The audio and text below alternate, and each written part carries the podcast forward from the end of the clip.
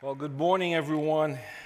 It's a real joy to be with you and to open God's Word uh, together. So, we continue our study of Luke. We are in Luke chapter 9. And uh, before we read our text, I want to give you just a bit of, uh, I guess, context before we read our section. We'll be in Luke 9, verse 37 to 50. But so, Luke, as we've seen so far in his chapter uh, 9, he focuses the content of chapter 9 on the identity of Jesus Christ. And last week, Robin very clearly uh, made the, the point to answer the question who is Jesus? Who are you really? And Luke answers that question with He is Lord, He is the Christ, He is the Son of God. And what's interesting in Luke chapter 9, once that revelation is done, from that point forward, Jesus begins to teach his disciples about his death and resurrection. Because the Son of Man, the Son of God, he came on earth with a mission. And the mission is to proclaim God's word and to redeem a people for himself by dying for their sins. And to help him proclaim God's word, Jesus gathered a team. He gathered disciples. He prayerfully considered that and, uh, and called disciples to follow him. And uh, we saw that earlier in the book of Luke. And who are the disciples? The disciples are students, they are followers of their masters. And Jesus' disciples, they are to follow what Jesus does. They are to learn what he does so they can actually do it themselves. So that's the plan for Jesus' team. is training them to do what he does. So when he is physically not with them, those guys can continue with the mission to proclaim God's word and to advance God's kingdom on earth. Because God's aim is for to establish his kingdom on earth. It is for his will to be done on earth as it is in heaven. That's God's plan. He wants the people of the heaven to the people of his kingdom to be made up of all the people on earth, all the nations, all the peoples, all the tongues to constitute the people of his kingdom. So that good news about God's kingdom has to spread all across the globe. And also, a turning point in chapter 9 it's not only that the revelation of who Jesus is and his death and resurrection, but it is also that Jesus starts to send his disciples out on mission trips.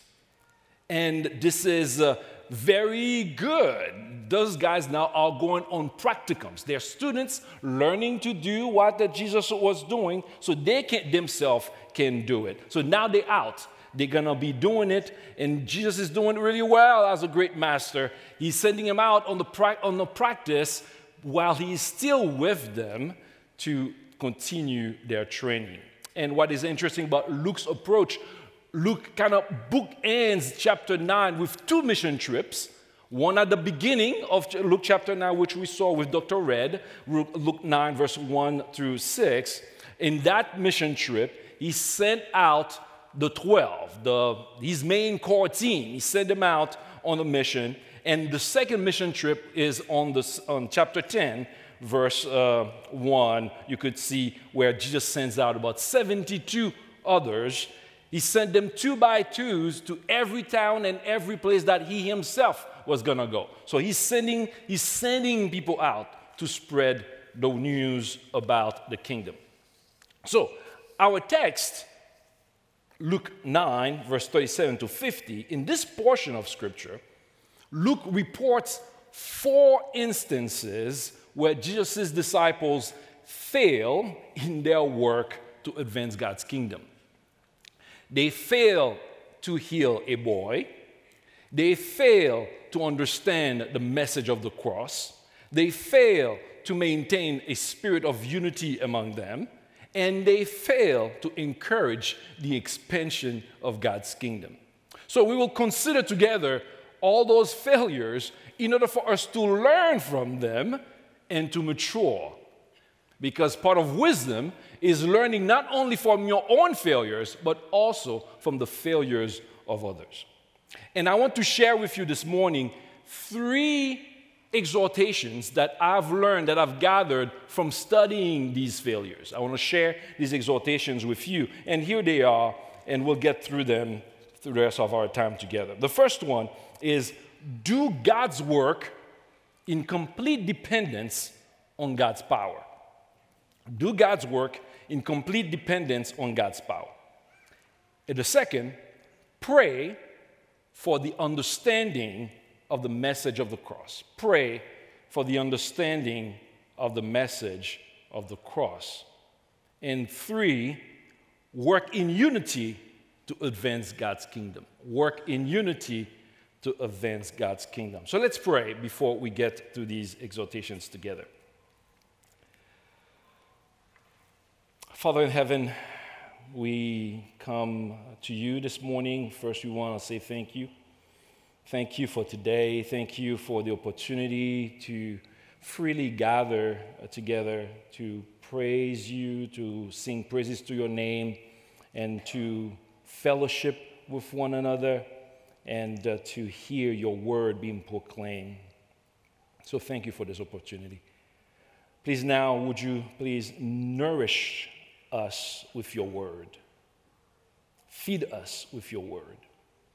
Open our ears and let your words sink in to our souls to find fertile ground in our hearts and minds. We pray this, we pray that the Spirit, your Spirit, would transform us and conform us to the image of your Son. It is in the name of Jesus we pray. Amen. Well, let's read together Luke 9, 37. Well, we'll start, we'll do 37 to 43 first. We'll, we'll read it in sections, uh, so we'll read it in three sections. So the first one, Luke 9, verse 37 to 43. So let me read for you, follow along. On the next day, so that's the day after the transfiguration, when uh, they had come down from the mountain, a great crowd met him. And behold, a man from the crowd cried out, Teacher, I beg you to look at my son, for he is my only child. And behold, a spirit seizes him, and he suddenly cries out. It convulses him so that he foams at the mouth and shatters him and will hardly leave him. And I beg your disciples to heal, to uh, cast it out, but they could not. Jesus answered, O faithless and twisted generation, how long am I to be with you and to bear with you? Bring your son here. While he was coming, the demon threw him to the ground and convulsed him. But Jesus rebuked the unclean spirit and healed the boy and gave him back to the, his father. And all were astonished at the majesty of God. So, the first exhortation is do God's work in complete dependence on God's power. I mentioned earlier that chapter 9 begins with a mission trip. That Jesus sends his disciples out on a mission trip. Let's take a look at that, if, if your Bible, verse 1 and 2. When he sent them out, he gave them power and authority over all demons and to cure diseases. And he sent them out to proclaim the kingdom of God and to heal. So, notice here that in Jesus sending out his disciples to proclaim the kingdom of God, it, he also gave them authority and power over demons. What? Why would he do that? Well, advancing God's kingdom requires displacing the kingdom of Satan. God's kingdom on earth is overturning the effects of the fall. As we proclaim God's kingdom, we are declaring Jesus' victory over Satan, sin, and death. That's spiritual warfare. And human strength cannot do this. God's power is needed to do God's work of establishing his kingdom on earth. So when the disciples proclaim God's kingdom, by God's power, God delivers his people from the kingdom of darkness and transfers them to the kingdom of his beloved Son. As we proclaim, that's what God is doing. Kingdom proclamation is spiritual warfare. Jesus gives his disciples power and authority as he sends them out to proclaim God's kingdom. Now, it's important that we mention a couple of things. One, what's happening with the 12 disciples in some ways is unique to them and to their calling. They are the 12, minus Judas, of course, who will become the 12 apostles who form the foundation of the church. So their, in, in, in their redemptive historical context, in their specific calling, are different than ours. However, they are disciples of Jesus Christ like any other disciples. So you could probably ask yourself, okay, since I'm a disciple, they're disciples, they have power to cast out demons and to heal. Do I have powers to cast out, cast out demons and to heal?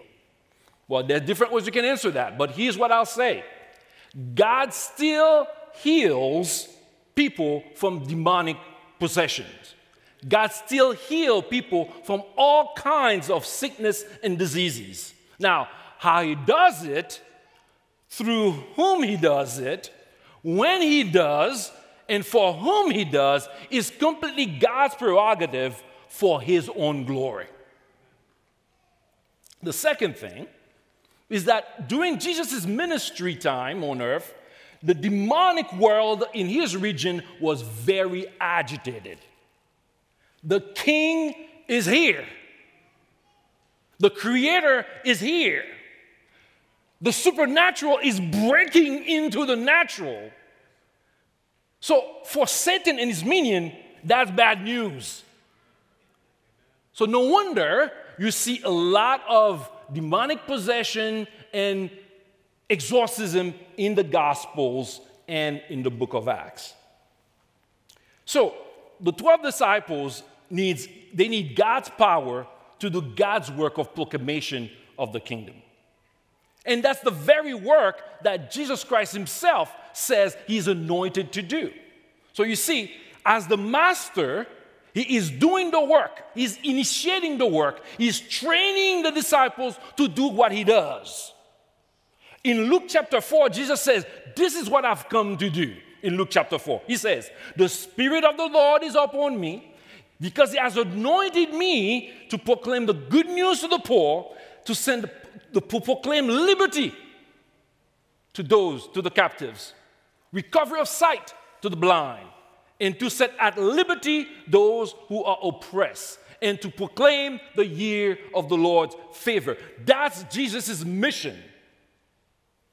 And as he is training disciples, in chapter 9, Luke tells us in the beginning, he gives them power and authority to go do what he does. And what is amazing at the beginning of Luke's gospel is that those disciples, those 12 guys, they did exactly as authorized and empowered to do. In verse 6, you could see they departed and went through the villages, preaching the gospel and healing everywhere. It worked. They used the power and the authority. But what happened here in the text we just read? A father brought a demon possessed boy to them, to the disciples, and they could not cast it out. They could not. So, in one chapter, in a very short period of time, the disciples went from demon slayers to demon ignored. What happened? Was, was, was their power kind of temporary? Was it conditional? Was it limited to certain contexts and certain types of demons? How did the disciples go from the high of this ministry success to this ministry failure? Well, I think Jesus' rebuke to them gives us the answer. Jesus tells them, Oh, faithless and twisted generation. Faithless and twisted generation. That's rough.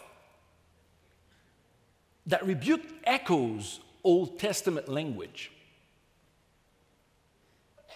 In Numbers, the Lord called Israel wicked generation. Why? Because of their lack of faith to go and conquer the promised land that the, after the spies came back to report to them. That's Numbers, Numbers chapter 14. Moses, because of the people's faithlessness, Moses called the people crooked and twisted generation. He says they are perverse generation. Why? Because the people fail to believe that God can do what he says he will do. They were faithless.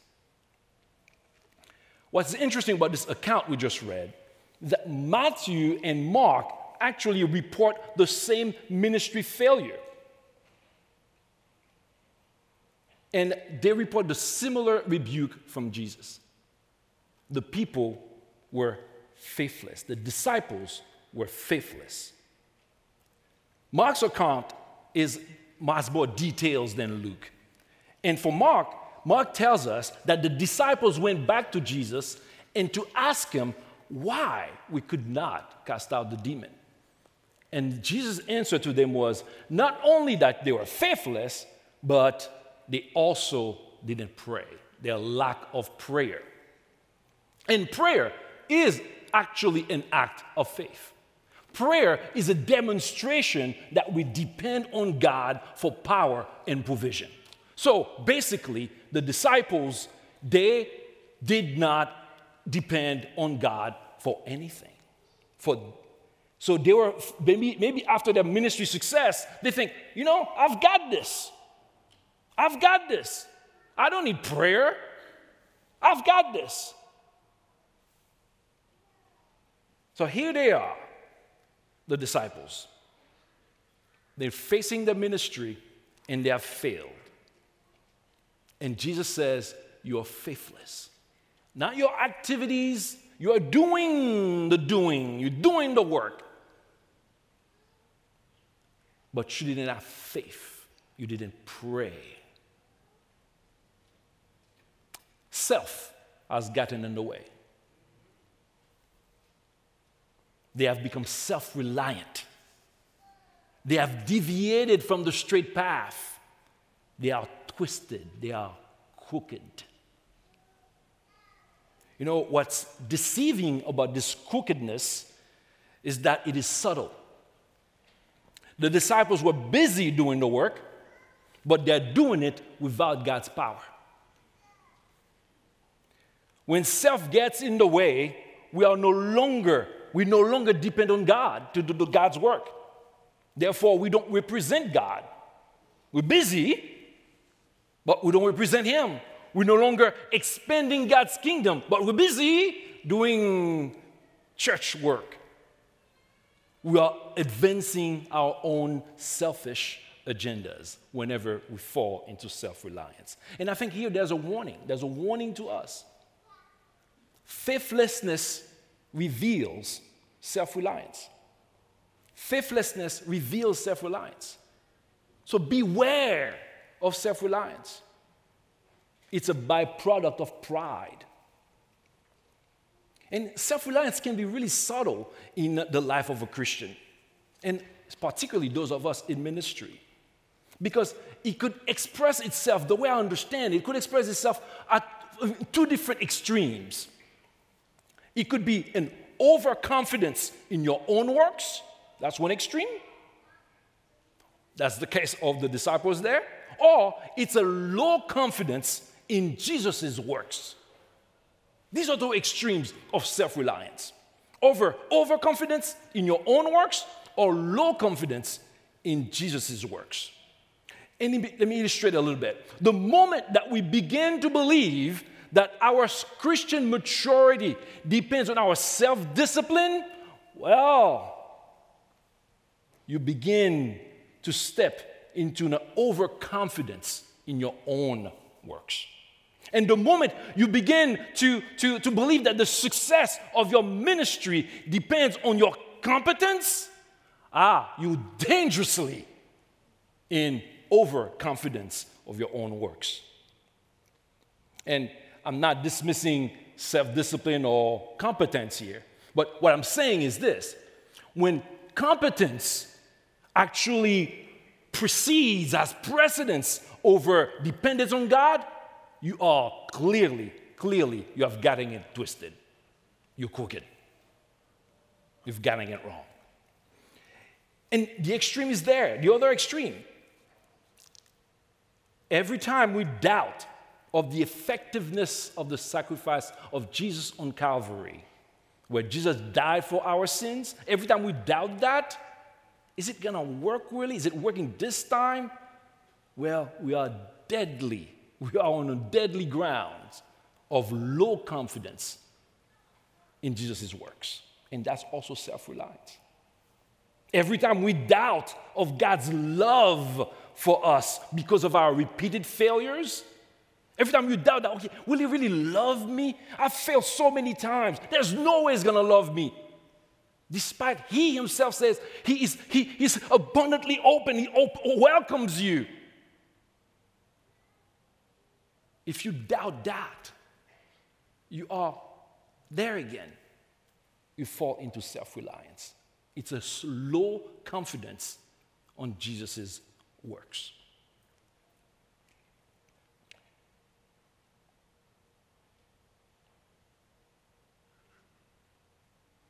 Now, even though this rebuke from Jesus, is to his disciples at the time and for this particular failure,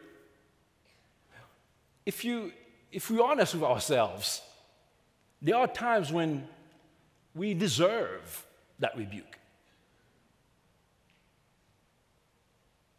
Every time we doubt that God is able to provide for our needs, we deserve the rebuke. Faithless, faithless, and twisted generation. Every time we doubt that God can do what He said He will do, we, we deserve that rebuke. We do, we deserve it. You faithless and twisted generation. And every time we fall in any form of self reliance, we, we deserve that rebuke. Faithless and twisted generation. And that's rough. yeah. But there's good news. We'll get to that later. in, uh, in this miracle, Jesus, uh, Luke also draws a parallel between the disciples' power, delegated power and authority and Jesus' intrinsic power and authority. Jesus' power is not limited, it's not temporary, it's not conditional, it's absolute. Jesus has unlimited power he, he has ultimate authority to heal and to deliver human beings from all forms of oppression, all forms of situation. Why? Because he is the Son of God. He is the same as God the Father in substance and equal with him in power and glory or majesty. So the Apostle Paul tells us that Jesus is the image of the invisible God the firstborn of all creation. For by him all things were created in heaven and on earth, visible and invisible, whether thrones or dominions or rulers of authorities, all things were created through him and for him. and he is before all things, and in him all things will hold together. For in him all the fullness of God was pleased to dwell. So when Jesus healed that boy, Jesus exercised his power and authority over any and every evil spirit. All, all, all who were present at the time, they marvel at what the Bible says, at the majesty of God. Because Jesus displayed, he revealed the majesty of God. God is among them, God is with them. And the proper response from them, the disciples and anybody else who were there, would be belief. Belief. The crowd of the disciples must believe that Jesus Christ is the Son of God. The disciples must listen to him and follow him in complete dependence on the power that only comes through him. Let's keep reading. Verse 43 to 45. And uh, there's another failure that's going to come. And the exhortation I suggest to you is let's pray for, under, for the understanding of the message of the cross. Luke 9, 43 and 45. Let's just look 43 to 45. Luke 9. But while they were marveling at everything he was doing, Jesus said to his disciples, Let these words sink into your ears. The Son of Man is about to be delivered into the hands of men. But they did not understand the saying, and it was concealed from them so that they might not perceive it. And they were afraid to ask him about the saying. Now, right after this awesome display of the majesty of God, Jesus tells his disciples that he's about to die. And this is the second time he tells them this. He's about to die, and this time he puts an emphasis on it. He said, Let these words sink into your ears. He's almost saying, Open your head, open your mind. You need to get this. It's amazing that as they are marveling at God and just says, guys, I'm, about to die. And I'm about to die. You need to get this. You need to get that. But the disciples, they, they, they, the text tells you they, they, don't, they don't understand. They, they didn't get it. And you can imagine, maybe for the disciples, it's something really difficult for them to grasp. First, they just experience the, the three, James, John, uh, uh, uh, and Peter, they were, they were with him in the Mount of Transfiguration. They heard the voice of God saying that he is the Son of God. Pe- earlier in the chapter, they say Jesus is the Christ, he's the Messiah. Now, you're gonna die? It's, it's kind of off. How can the Messiah die? How can the king, I, I can, this majesty, that power, how can he die? So they didn't understand what's going on.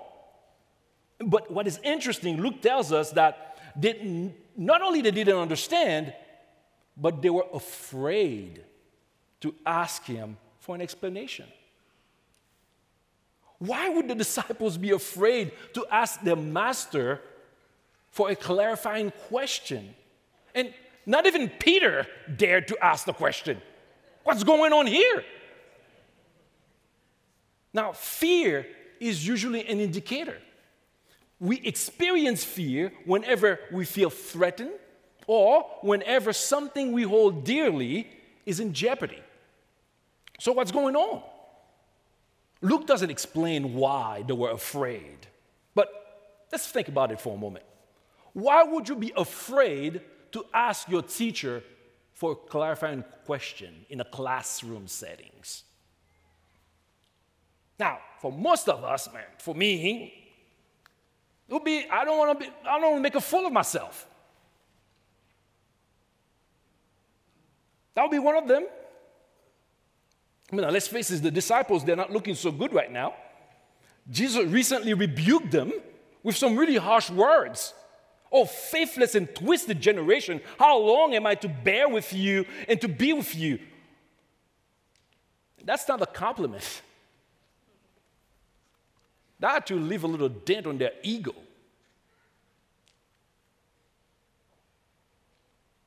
Now, there is more going on here, Luke tells us. There's more going on here. It's not just the egocentric attitude of the disciples. Luke makes us a comment that is particular to his gospel. He says that understanding was hidden from them. So at the moment, God does not grant the disciples the understanding of Jesus' message of the cross. So when Jesus announces his death a third time, Luke records that in chapter 18, and Luke make this comment. It says, the disciples understood none of these things. This saying was hidden from them, and they did not grasp what was said. So, this commentary is really consistent with Luke's message that God's kingdom is a spiritual kingdom. And God, it needs God's power to advance it, and it is God's power that reveals it to his people. It's a spiritual kingdom that requires God's power to advance it and also God's power to actually see it, to reveal it, to understand it. So, any understanding of the good news of God's kingdom through the cross requires God's revelation. It's not our brilliance or our wisdom that allows us to actually understand the message of the cross. In fact, the Bible tells us that the message of the cross is folly. The word used for folly, that's translated folly, could also mean foolishness or absurdity to those who are perishing. It is power of God for those who are called. You see, in the book of Acts, after the disciples have received power from the Holy Spirit, P- Peter preached me- the message of the cross to a crowd, and over 3,000 souls believe in the resurrected Lord Jesus Christ.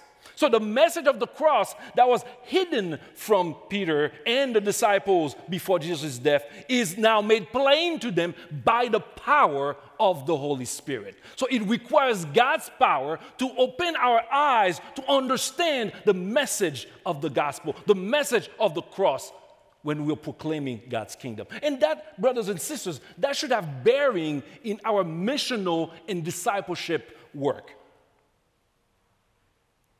The understanding of the message of the cross comes from God. So that's why we need to pray. Our roles as disciples is to share that message, but we need to pray that the Lord will give our audience understanding of the message of the cross. Because that message is only understood by the power of God. Pray for God's understand, for the understanding of the message of the cross. Now let's read the last portion, 46 to 50.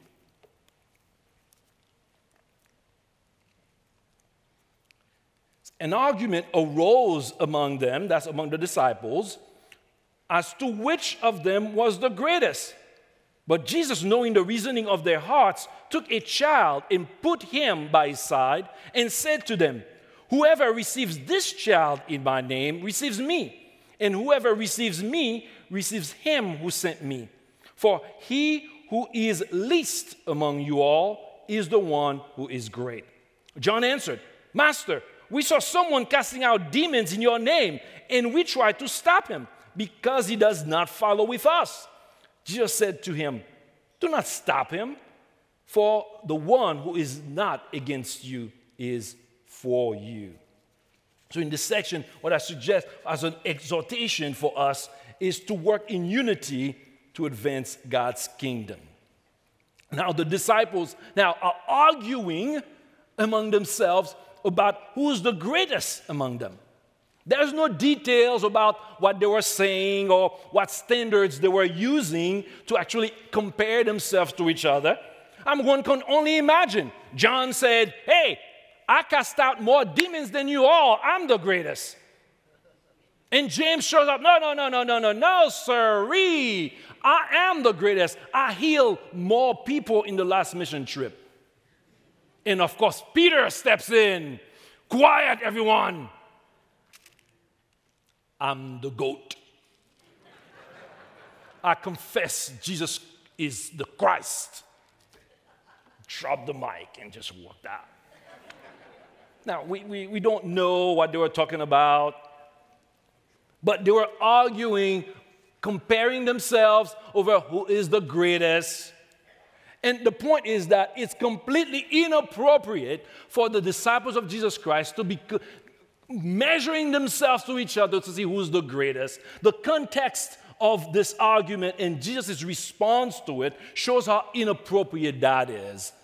First of all, when Jesus gathered at the beginning of the chapter, when Jesus gathered the 12 to give them power and authority, there's no indication there was partiality, that somehow some got more power than the other. They all 12 were gathered. He gave them power and authority to go, the same power, the same authority to go. So, comparing to show who's the greatest, okay, what's the standard there? Second, those guys together just experienced a public ministry failure. None of them, not even one of them, was able to cast out the demon on the boy. Now, maybe you can give P- Peter, James, and John a pass because they were with Jesus on the Mount of Transfiguration. But there are nine others standing there.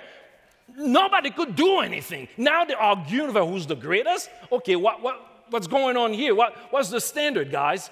And Jesus just finished telling them for the second time that he's about to die, not of natural death, mind you. He's about to be delivered into the hands of his enemies. Their response to all that? Completely dismissal. They are jacking for position. Completely, completely inappropriate that they are measuring themselves who's the greatest among them.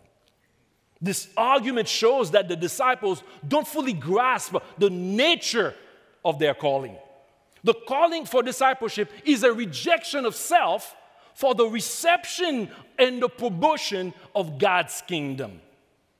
Yet, the disciples are pursuing selfish interests above, over and above the interests of the kingdom. They are not caring for one another.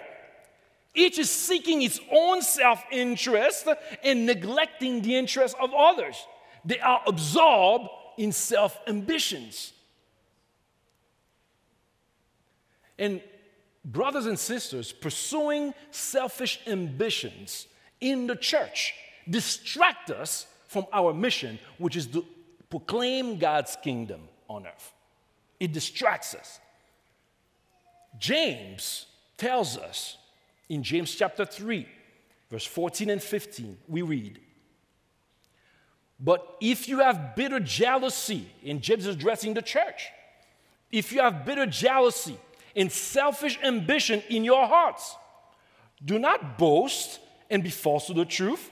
This is not the wisdom that comes down from above, it is earthly, unspiritual, demonic. Uh oh. Notice what James says in verse 15 in addressing the church.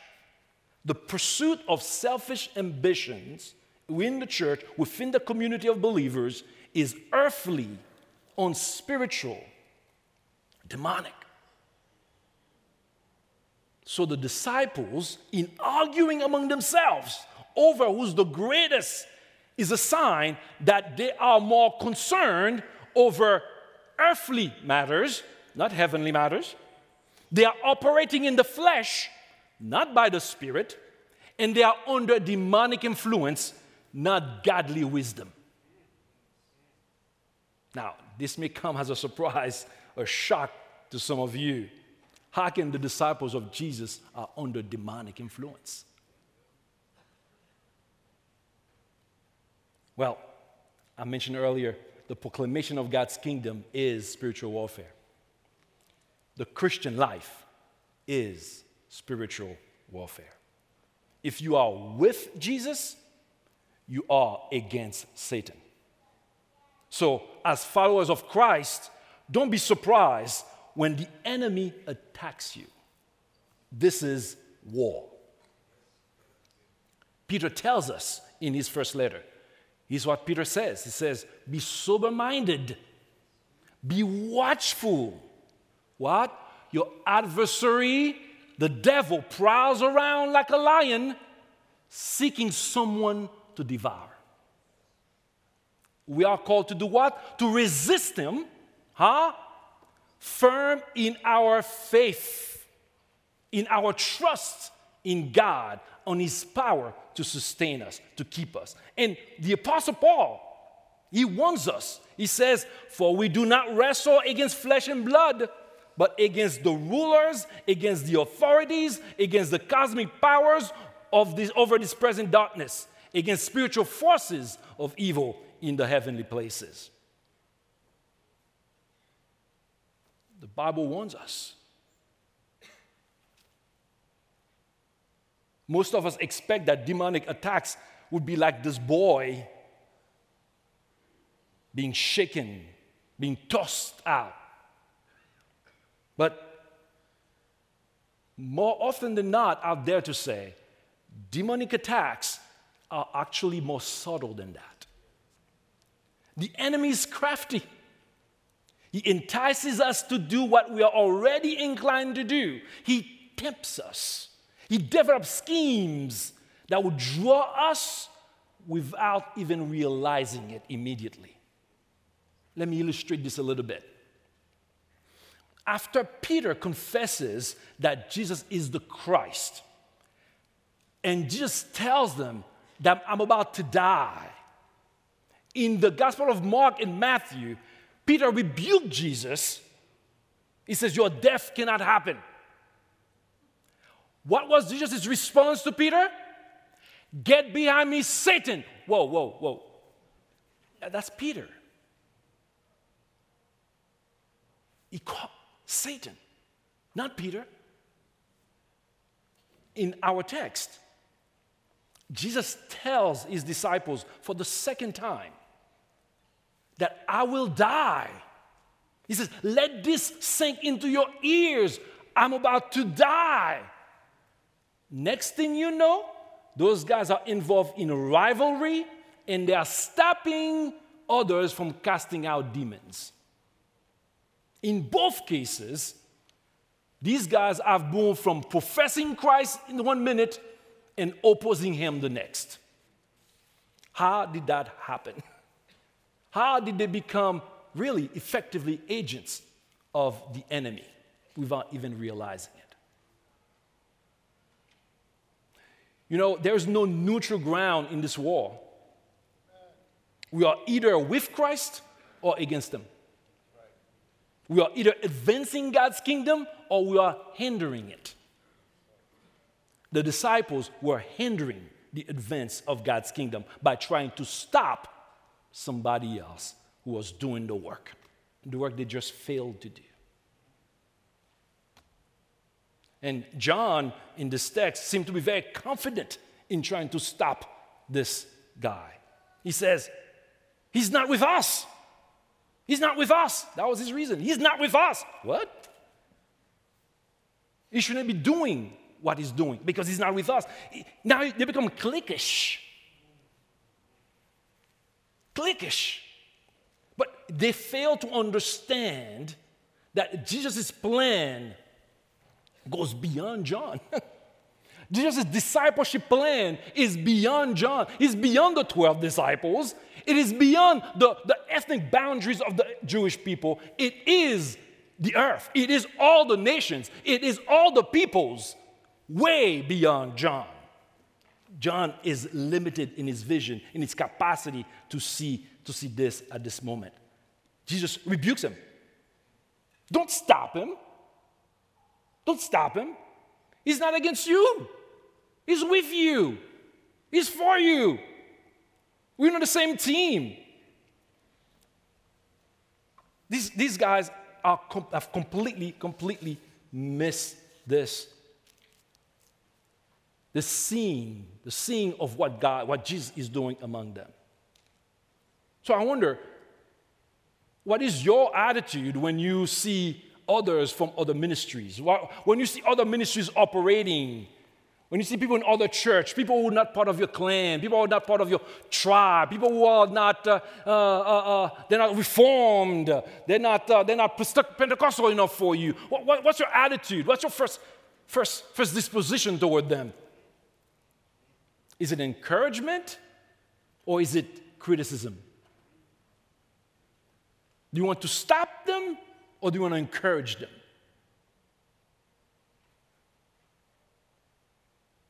You see, our roles as, as, as, disciples, we are really to be true ambassadors of the kingdom of God. Because ambassadors, what drive ambassadors is the interest of the kingdom that sends them. They pursue the interest of the kingdom over and above their own interest. So anything, anybody that's furthering the interest of the kingdom, they support it. That's the role of the ambassador representing a kingdom.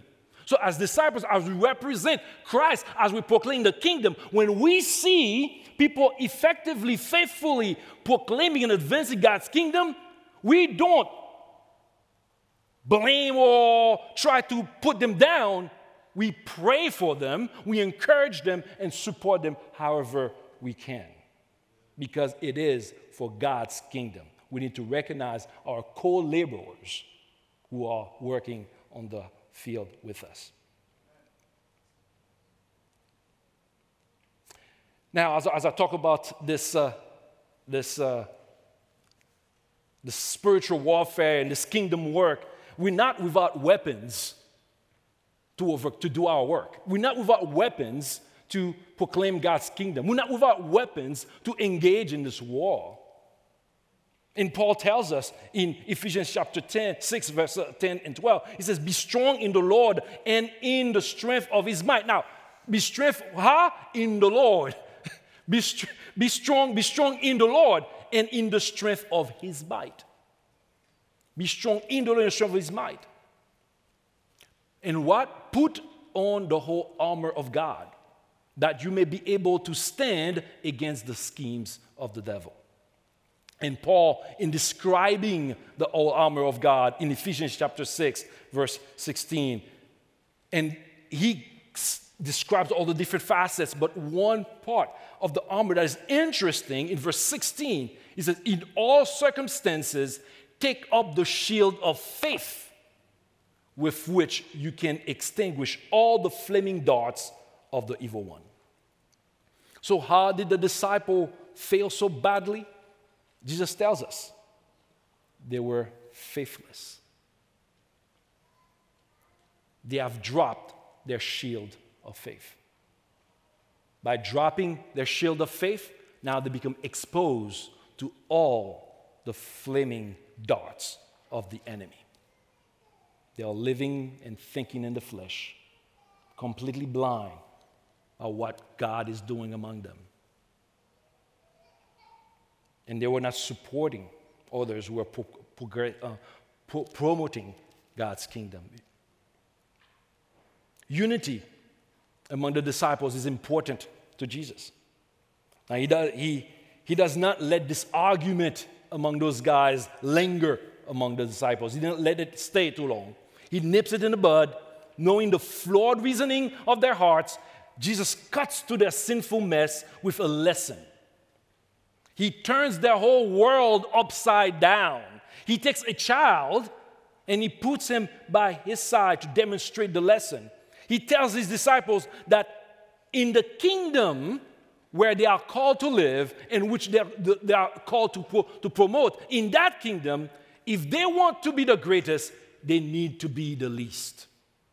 And he uses a child to demonstrate that. It is an upside down kingdom. Men's social structure and men's standards are not applicable in God's kingdom. So, in Jesus' lesson, a child has nothing to offer except cuteness. They're cute, they have nothing else to offer. They are completely dependent on an adult for their survival, and they are also in a household toward the bottom of the structure. So this example is a good example for those guys who want to be, I want to be the greatest. He says, well, you want to be the greatest? Be like a child. That's just turned the whole concept upside down. upside down. And whoever receives this child in my name, Jesus says, you receive me when you do that. You receive me. And by receiving the Son, the text says, you receive also the Father who sent Jesus, who sent the Son. So Jesus is telling us that by being hospitable to each other, especially the needy among us, the lowly among us, we demonstrate that what it looks like to be God's people living in God's kingdom with God's power. You don't have to show off and beat your stomach to show that you are God's people.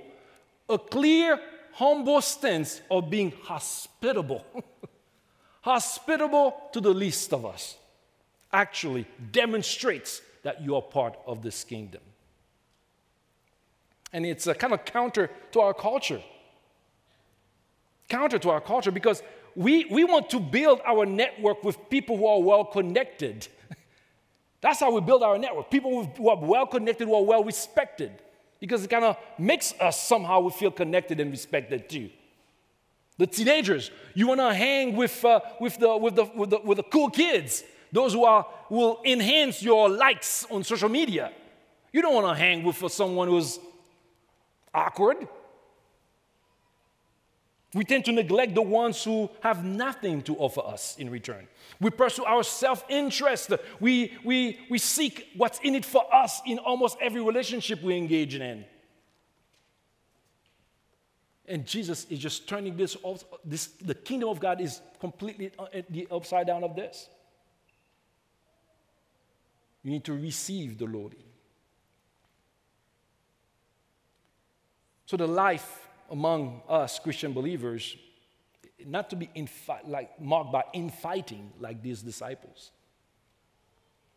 Yes, to be marked by, by mutual care, mutual care, looking out for each other's interests. And that's what the New Testament writers keep saying over and over. And Paul, for example, in Philippians, he says, Do nothing from selfish ambition or conceit, but in humility count others more significant than yourself.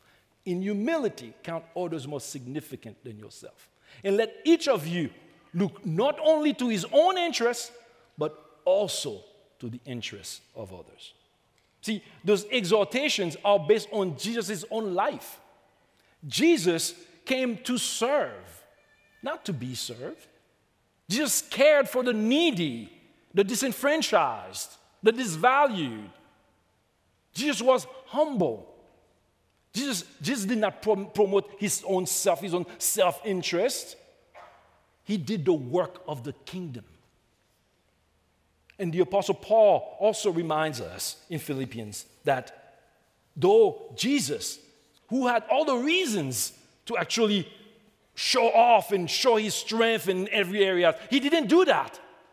He did not, though he was in the form of God, did not count equality with God a thing to be grasped. But he emptied himself by taking on the form of a servant. And being born in the likeness of men and being and found in a human form, he humbled himself by becoming obedient to the point of death, even death on the cross. So that's Jesus' life. That's the model. That's the standard. So as, we, as, as, as you think through your life as a disciple, and you see the people around you, who do you associate yourself with the easiest? Those who look like you, those who will give you something in return, those who keep you connected. The teenagers, who do you hang with at school? Do you, do you, do you show any interest to those who are awkward, those who are secluded?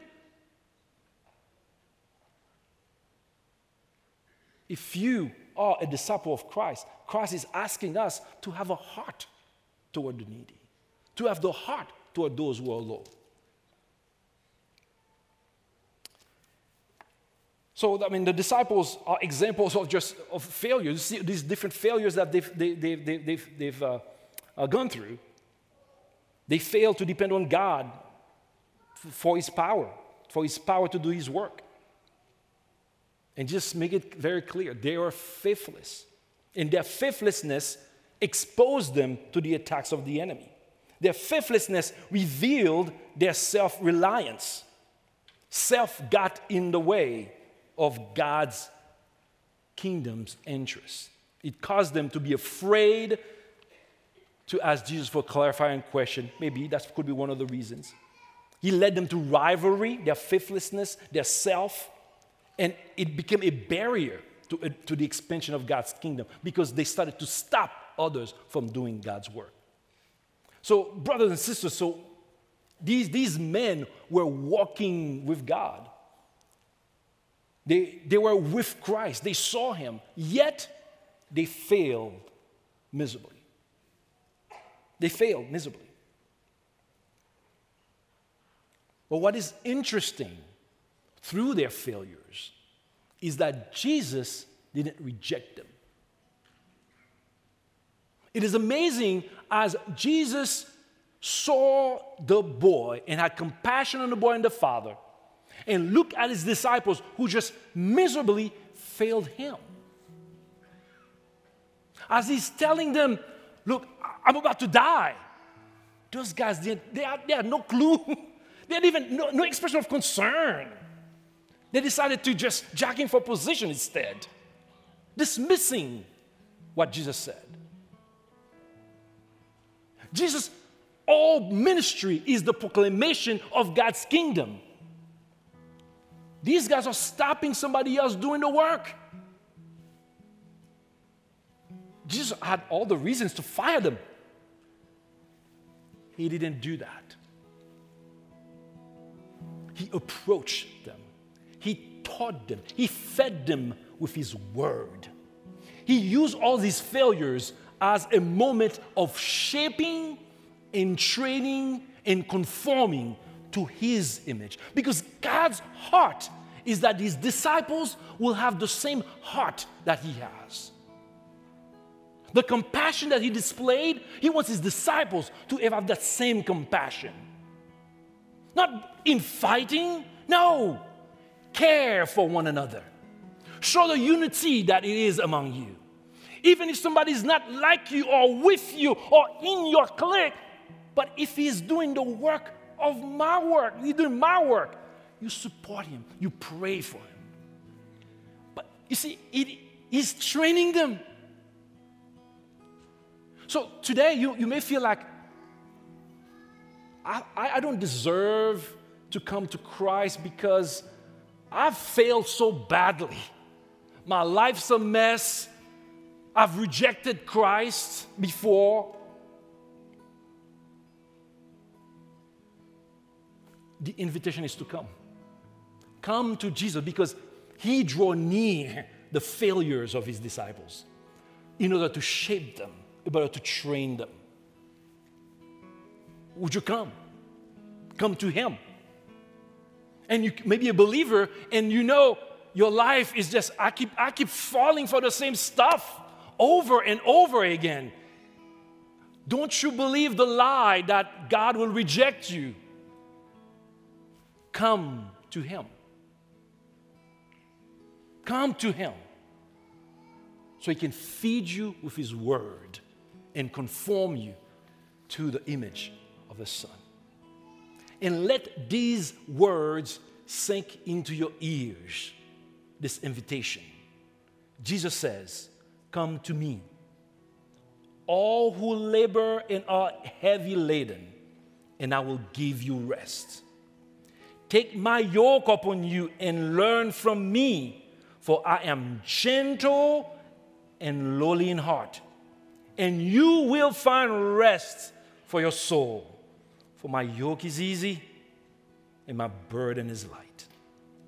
So, regardless of a failure this morning, would you please come to the Lord and find rest? God bless you.